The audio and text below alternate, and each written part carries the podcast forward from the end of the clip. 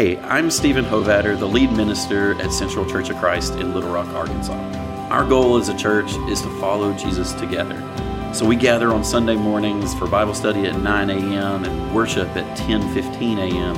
and you'd always be welcome to join us. To learn more, go to arcentralchurch.org. Thanks for listening, and we hope to see you soon. Um, on this last Sunday of May, it's Memorial Day weekend. Um, we probably have some cookouts and things to go to uh, this weekend. Uh, and uh, all kinds of fun. Um, uh, I know that the Hovatter House is really excited about the beginning of summer, uh, and I bet yours is too. So, this summer here at Central, we're going to spend some time in the Proverbs, and I just want to preview that just a little bit this morning um, because uh, this Thursday will be June the 1st, and I want to encourage you to take on a certain discipline uh, for the couple of months of June and July. And next, beginning next week, we're going to start with classes and sermons are going to be revolving around the book of Proverbs and really uh, looking through that. And one way that we can dive into that together is if we'll just take some time and read through that book. If you've ever read Proverbs before, you know that there is no way that we're going to have a sermon for every one of the 800 different proverbs that are involved in that book. Can I get an amen? Okay, all right. So, especially not over the course of the summer. So, what we want to do is we're di- as we're digesting that book together. I just want to encourage you to be reading and and and um, nourishing yourself with that book over the summer. Here's what I would want to suggest. Go ahead and pull out your phone. Teens, I know you already have it out. She's like, it ain't wrong. He ain't wrong. Okay. And what I want you to do is I want you to pull up a, your calendar for June the 1st. And I want to encourage you to just make a calendar note, make a little reminder there that says Proverbs 1. There are 31 chapters in the book of Proverbs. And if every day you'll just take out the Bible and read a chapter. Now, of course, in June, there's only 30 days, so you got to make an extra one up somewhere. All right. But if you'll pull it up and you'll just say, okay, it's the 1st of June, I'm going to read Proverbs 1. It's the 5th of June, I'm reading Proverbs chapter 5. If it's the 10th of June, Proverbs chapter 10. If it's the 18th of June, you read Proverbs chapter. Okay, this is not going as well as I hoped, but um, I, I'm assuming that's because you were typing with your thumbs. You've got Proverbs chapter 1 in there. And listen, let's just try to develop that discipline of every day digesting a little bit of that book. If we do that together over the course of the summer, we'll have read through that thing twice and have a little bit better of an understanding of what's in there. I really look forward to starting that series on Proverbs with you next week. But today, today I want to have a week where we think about temples. Temples in the ancient world marked out sacred space, space where the divine could be encountered reliably, where the divine presence was there. And Israel had a long history with the idea of temples, even before they had the one that they built in Jerusalem, all the way back to when Abraham had been first called into the presence of God to go with God uh, on his journeys in Canaan. And, and Abraham would, in different locations, begin to call on the name of the Lord in certain spaces and build a temple. And he would take this idea that he was meeting with God and he would put it into stone and rock and build up these spaces where he would mark hey, this is somewhere that I have met and I have encountered the God who is calling me into the world. One of the most poignant times in Genesis where this happens is when his grandson Jacob is on the run. You guys remember the story of Jacob and Esau, and Jacob has so offended his brother that he is um, fears for his life. He feels like he has to run away. And while he's on the run in, in Genesis chapter 28, he is in, he comes to a place that he will call Bethel. He'll call it the house of God because he has a dream. He has a vision that to him signifies God's presence in that place. Jacob's surprised by this. He's on the run, he's on the move. He has no expectation of encountering God in those places where he is just fleeing. But in his exhaustion, when he lays his head down on a rock and goes to sleep, he is surprised and astonished to find that God is there. In the vision that he has, God uh, says this to him I am the Lord, the God of Abraham, your father, uh, and the God of Isaac. The land on which you lie, I will give to you and your offspring. Your offspring shall be like the dust of the earth, and you shall spread abroad to the west and to the east, and to the north and to the south. And all the families of the earth shall be blessed in you and in your offspring. Know that I am with you and will keep you wherever you go and will bring you back to this land, for I will not leave you until I have done what I have promised you. And Jacob woke from his sleep and said, Surely the Lord is in this place, and I did not know it. And he was afraid and said, How awesome is this place! This is none other than the house of God. This is the gate of heaven. Now, just as a little footnote, let's have a conversation sometime about how Jacob may be missing the point a little bit here because God says to him, I'm with you wherever you go. And Jacob says, Well, this place right here must be really important. The only reason that God is meeting him in that place is because that's where he's at. Okay? God actually was with him when he was still in his father Isaac's house, and God will be with him when he goes to visit the house of Laban. God will be with him in all the places in between. But good for Jacob to recognize and to have his ignorance of God's blessing, as God's presence lifted in that moment so that he can say, I didn't realize it, but God is here. God is present. Israel would go on, and when they were at Mount Sinai meeting with God in a place of God's presence, getting ready to leave Mount Sinai and go to Canaan, there was a problem. They were here in this place, this mountain of smoke and fire where God's presence was obvious. How would they deal with leaving that place and going into a new land? So God gives them a gift, the tabernacle, right? And the tabernacle is a temple on wheels, a way that they can remember just the message that Jacob had heard from God, that God would be with them wherever they went.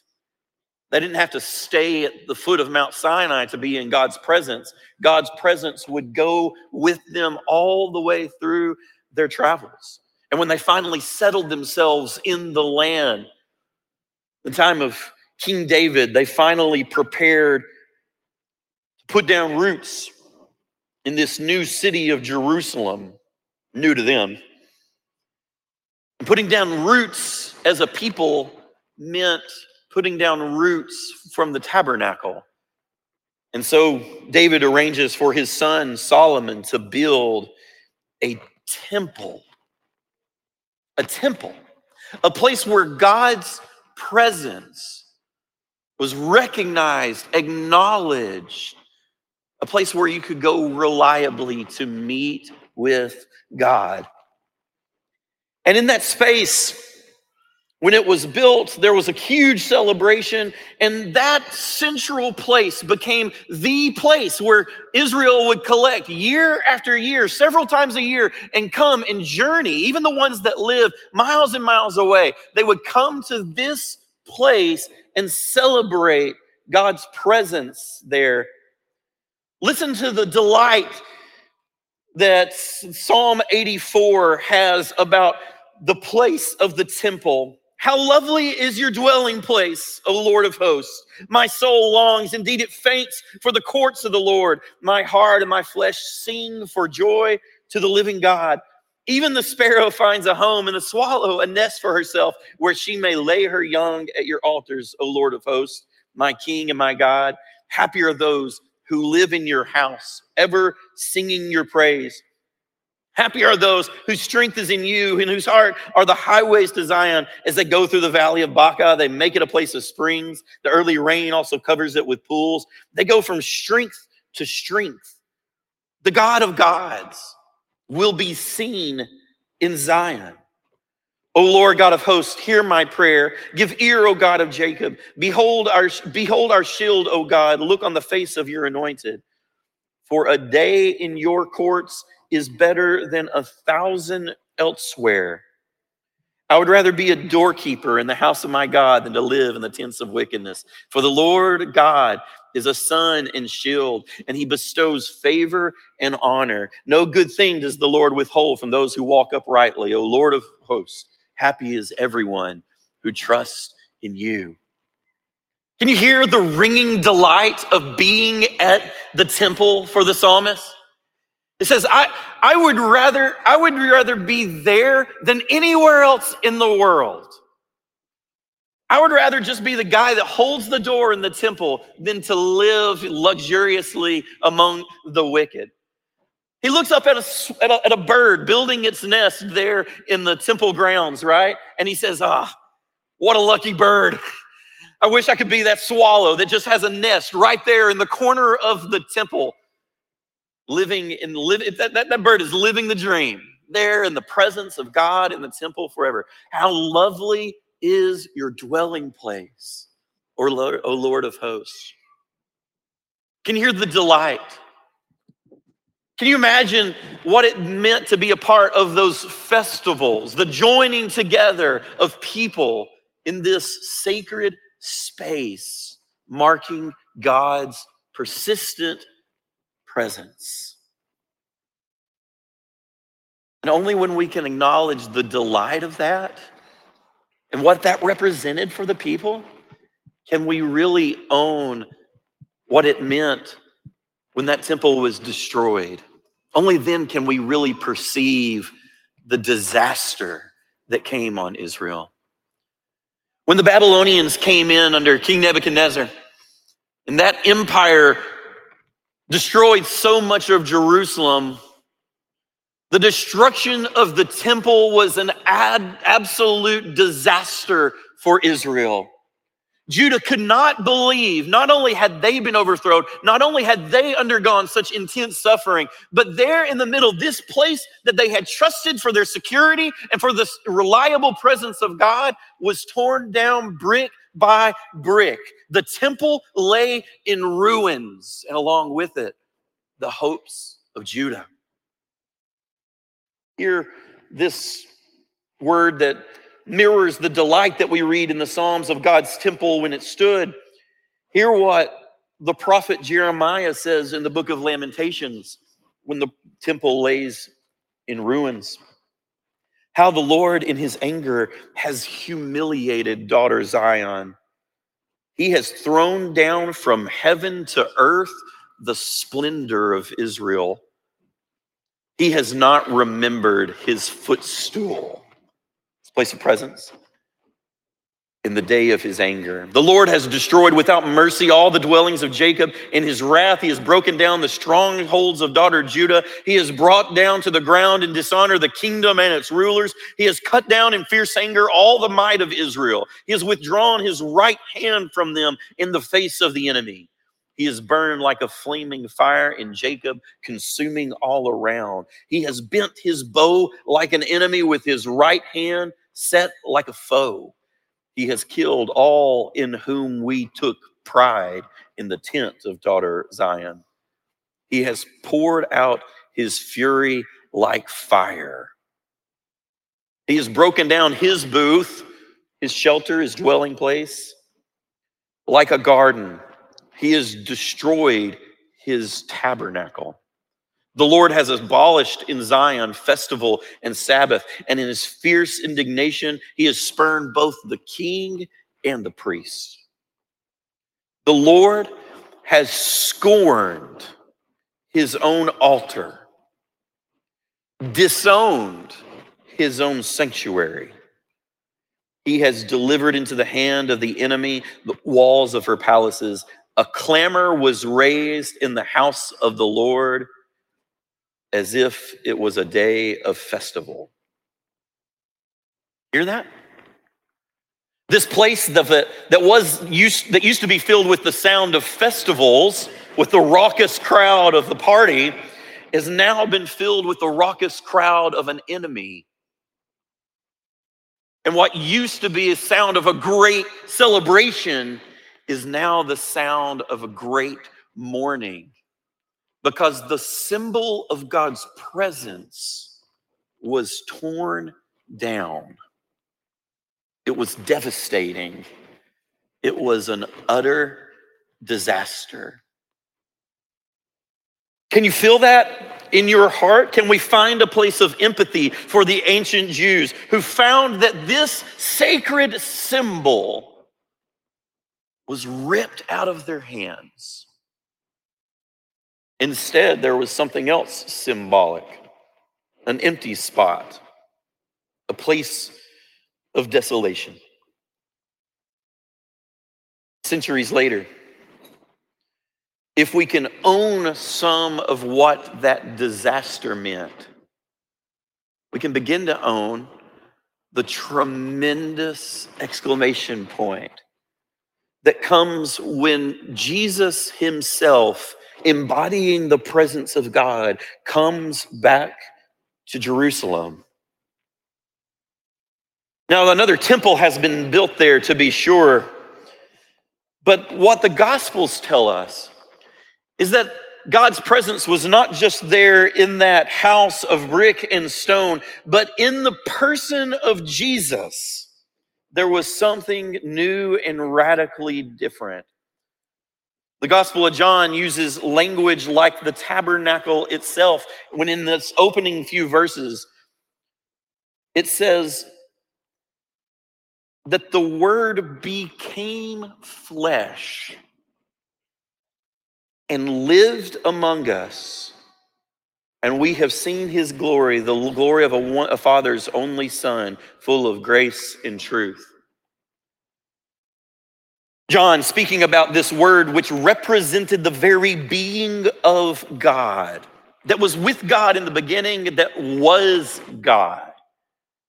Now that word has come to dwell among us. It has lived among us. The word itself is present, not just in stone, but in flesh and blood. And Jesus will often speak about his own body as a temple, daring people to tear down his temple so that it, he could show that it would be raised again, built back within three days. Jesus himself represented God's presence in a new and different way. He represented what it meant for God to be here among us.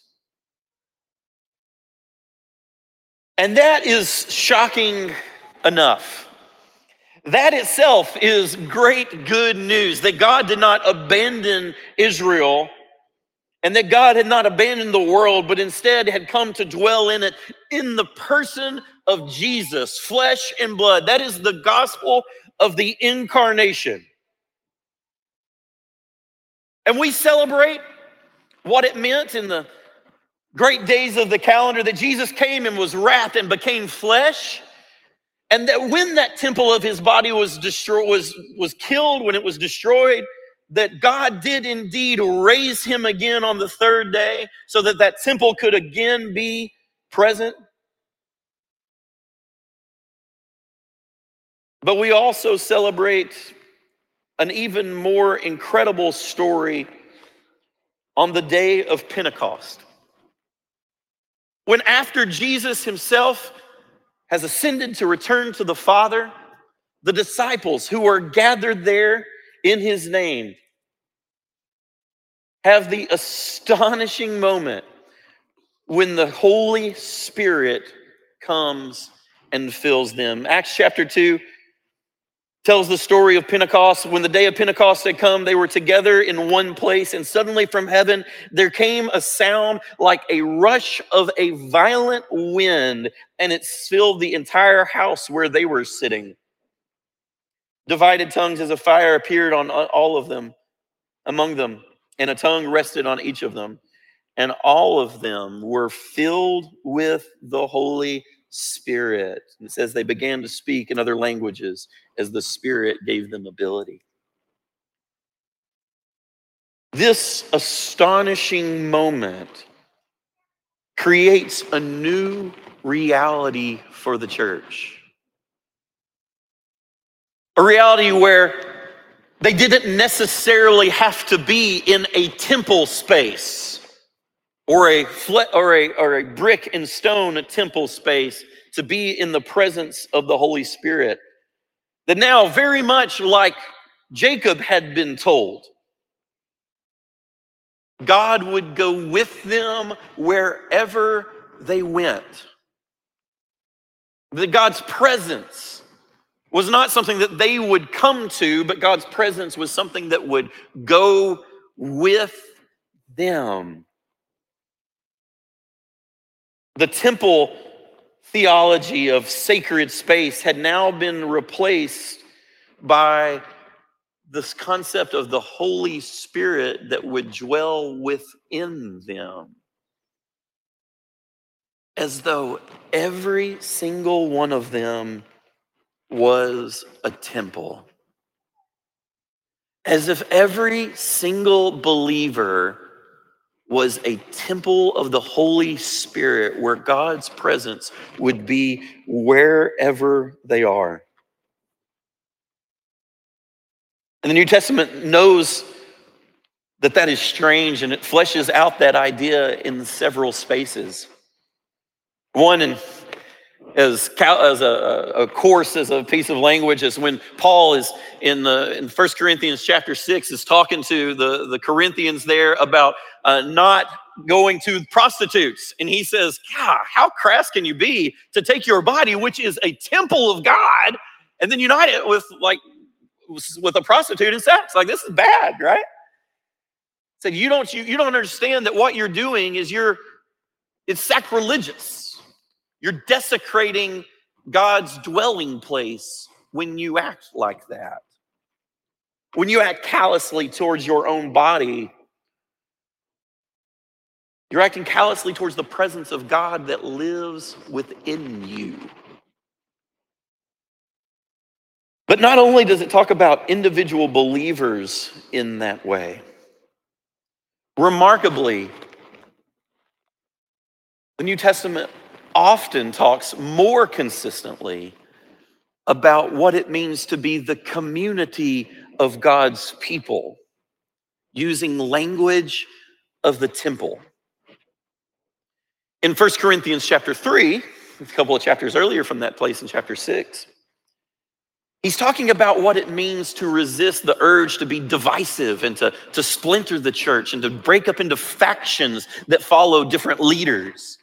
And he says to, Paul says to the church in verses 16 and 17, Do you, and this is the Greek y'all, do y'all not know? That's the way, right?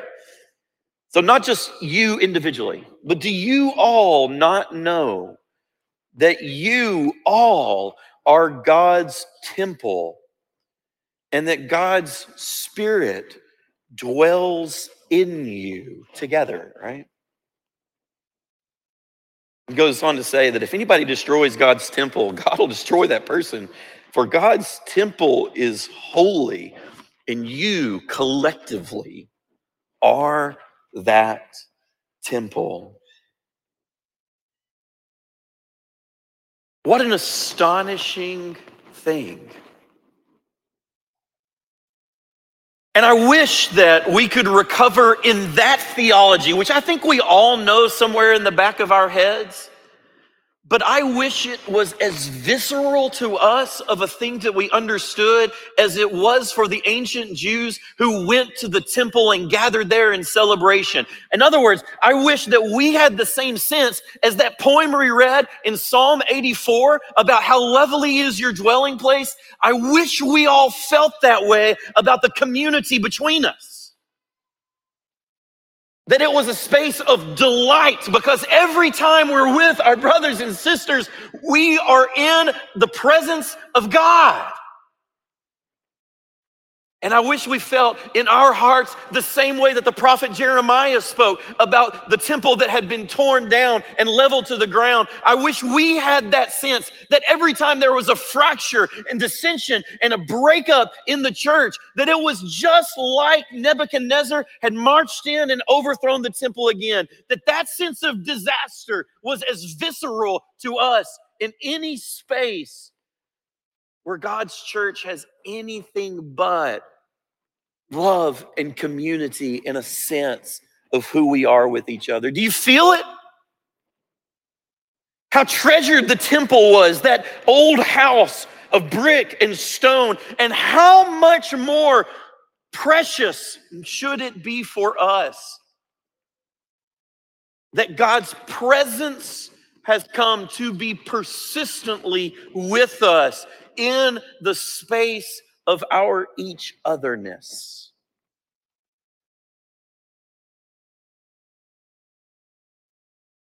What if we had the imagination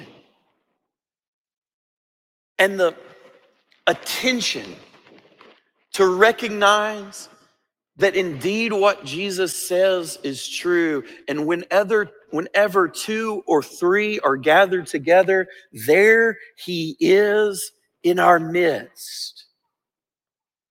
Being together with us, just not in the spaces of the sacred let us pray at the beginning of church to the closing amen, but wherever, wherever we gather together all it takes is you and one other person to have the church present,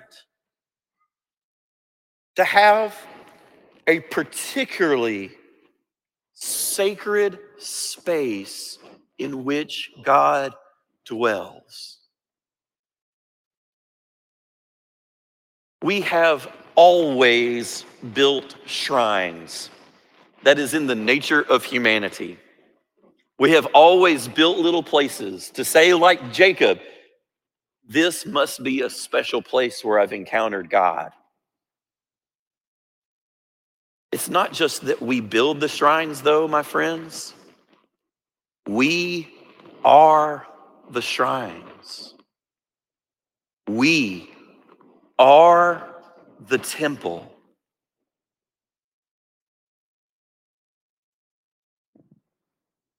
And just so that I'm being crystal clear, we are still talking about friendship this week. Because the last thing that I want to say about friendship, about what it means for us to live in love and peace with each other, is this friendship is sacred. And I mean that with all the force that the word sacred can hold. It's not just good and nice and pleasant. Friendship is a space in which God's presence dwells. Let us hold it in delight whenever we find it. Let us pursue it whenever it is absent and let us regard it as an absolute disaster whenever it is fractured. And most of all, let us look with ever growing hope to the last day when God will take all of the things that have created fracture among us and he will dispel them all so that we may be with each other and with God. Totally receive his presence.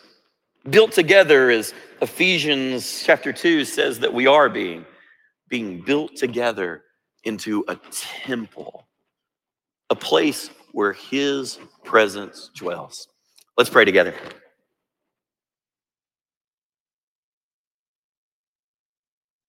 O present God, who has been with us from the beginning, who has pursued your people wherever they have gone, who has chosen to come into the world in the flesh of your Son Jesus, and who has come to be present with us by your Holy Spirit. O present God, we pray that you would give us attentive eyes to see your presence in each other and in the space between us. May we honor you. May we live with you, an attention to your presence, so that you may be glorified by all the things that we bring to you. God, we pray that you would uh, let your church, by the love that dwells between us, be an evident temple of your presence between us.